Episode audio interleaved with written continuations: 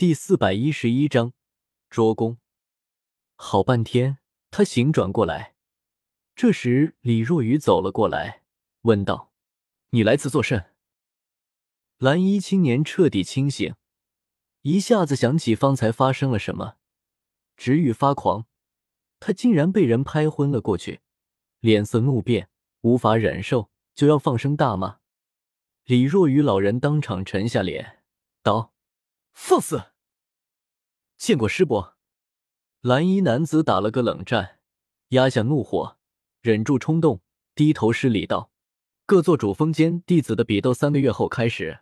我来此送信。”说罢，他呈上一封书信。知道了，你退去吧。李若愚点了点头。看到他们离开之后，叶天秀已经没有什么心思去感悟了。本来很好的一次机会，就这么被灭了。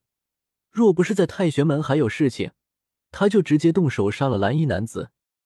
正准下山的时候，忽然天边传来了几道破风声，数道人影降落下来，在半山腰拦住了叶天秀的去路。那名蓝衣男子赫然在内，真是不懂规矩，见到师兄要行礼。还不过来见礼？其中一人冷笑道：“哦，看来还没有打怕你。”叶天秀很是惊讶，本以为这个蓝衣男子会被揍怕的，没想到还敢寻人过来一起找麻烦。除去蓝衣男子脸色铁青外，其他几人全都大笑起来。卓峰难得有了一个弟子，看起来很有意思，以后不会寂寞了。作为师兄，我教教你。怎样才算懂规矩？以后见到我们要躬身施礼，面带恭敬，懂吗？当中一个青年要去把叶天秀的头按来，想让他低头施礼，而另一人则踹向他的小腿，想让其跪下来。真的是一群找死的家伙呢！叶天秀摇了摇头，对于这些臭虫，看来不动手还真的是麻烦不断。食指忽然跳动着，周围冲过来的这些新风弟子，一个个都在半空被牵制住了，动弹不得。什么鬼？为什么我动不了？我也是啊！你们搞什么？蓝衣男子满脸错愕的看着在半空动弹不得的这些师兄弟，一时间也是呆了呆。哦，原来你们是想动是吧？早说啊！叶天秀轻笑一声，弹指一挥，几人开始动了起来。只不过行动起来却是让他们更加恐惧，因为他们正在互相残杀着。天啊，这到底是怎么回事？我的身体根本不受我的控制。我的也是啊！别砍我啊！噗嗤！哇！几人就这么在山腰旁开始互相残杀起来，场面壮观而又令人奇异。不到短短的几分钟时间，几人就互相残杀，虽然没死，但全都是血肉模糊，满脸都充满了惊惧。叶天秀这才勾起一抹冷笑，从容离开。咻！尔等还真的当我这个师伯不在是吧？李若愚手持蜈蚣现出了身影。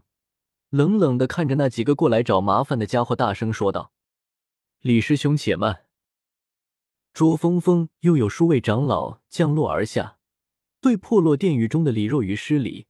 其中一人道：“恭喜师兄，卓峰一脉将大放异彩。”李若愚走了出来，对几人回礼道：“何出此言？”捉公已现，想来传承即将开启，九秘一出。其他主峰都要暗调失色，周峰将照耀太玄，光辉冲天。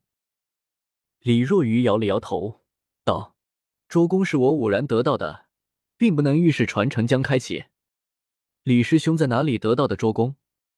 新封的几位长老全都露出惊异的神色，在半山腰的一个环洞中，被那我环住跳，当做木柴而用。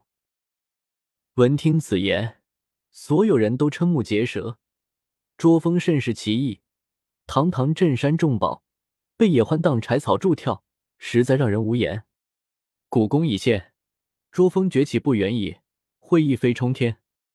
新丰的一位长老这样说道：“珠峰想要崛起，谈何容易？传承断绝五百年，门徒皆无，满山荒寂，想要重接断弦，难而又难。”李若愚叹了一口气。新丰的一位长老淡淡的扫了一眼叶天秀，道：“这应该算是一个不错的苗子。”叶天秀对于几人的话根本就没听在心里，毕竟自己的实力其实已经远远在他们之上了，只不过没有表现出来罢了。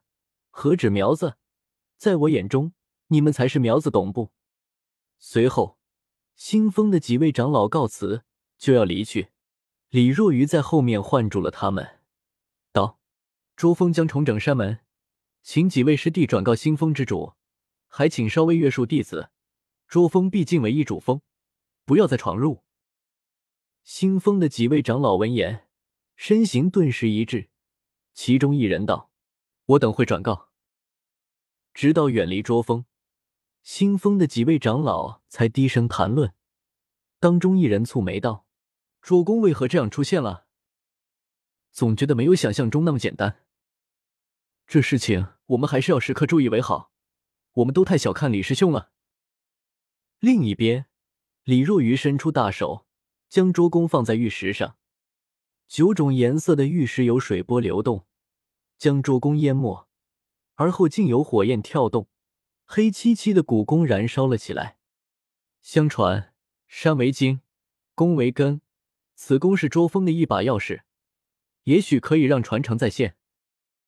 叶天秀见古弓在燃烧，神色倒是很平静。李前辈。其实你一切都明白，只是一切低调罢了。或许这也正应了你的名字李若愚。不简单，你竟然可以看得出来。我刚才说卓峰将要崛起，其实并不是因为传承，毕竟我不知道传承会不会开启，而是因为你的到来。我，叶天秀眉头一挑，没错。李若愚也没有再说下去是什么原因，继续说着传承。弓会融入捉风中，威势更盛，山弓一体，可侵天穹。李若愚感叹道：“传承确实不该重现呢，我不知道这样做能否开启。”火焰跳动，捉弓融入九阶天梯中，彻底消失不见。最终，一切都平静了下来。叶凡感觉到了一股微妙的变化，此风越发内敛，平淡无奇。似低矮了数百米，已经不足两千六百米高，周围很多丛峰都比他高出一截。我若是坐化在这里，你便离去吧。李若愚说完这句话，盘坐在九阶天梯前，像是枯木般一动不动了。本章完。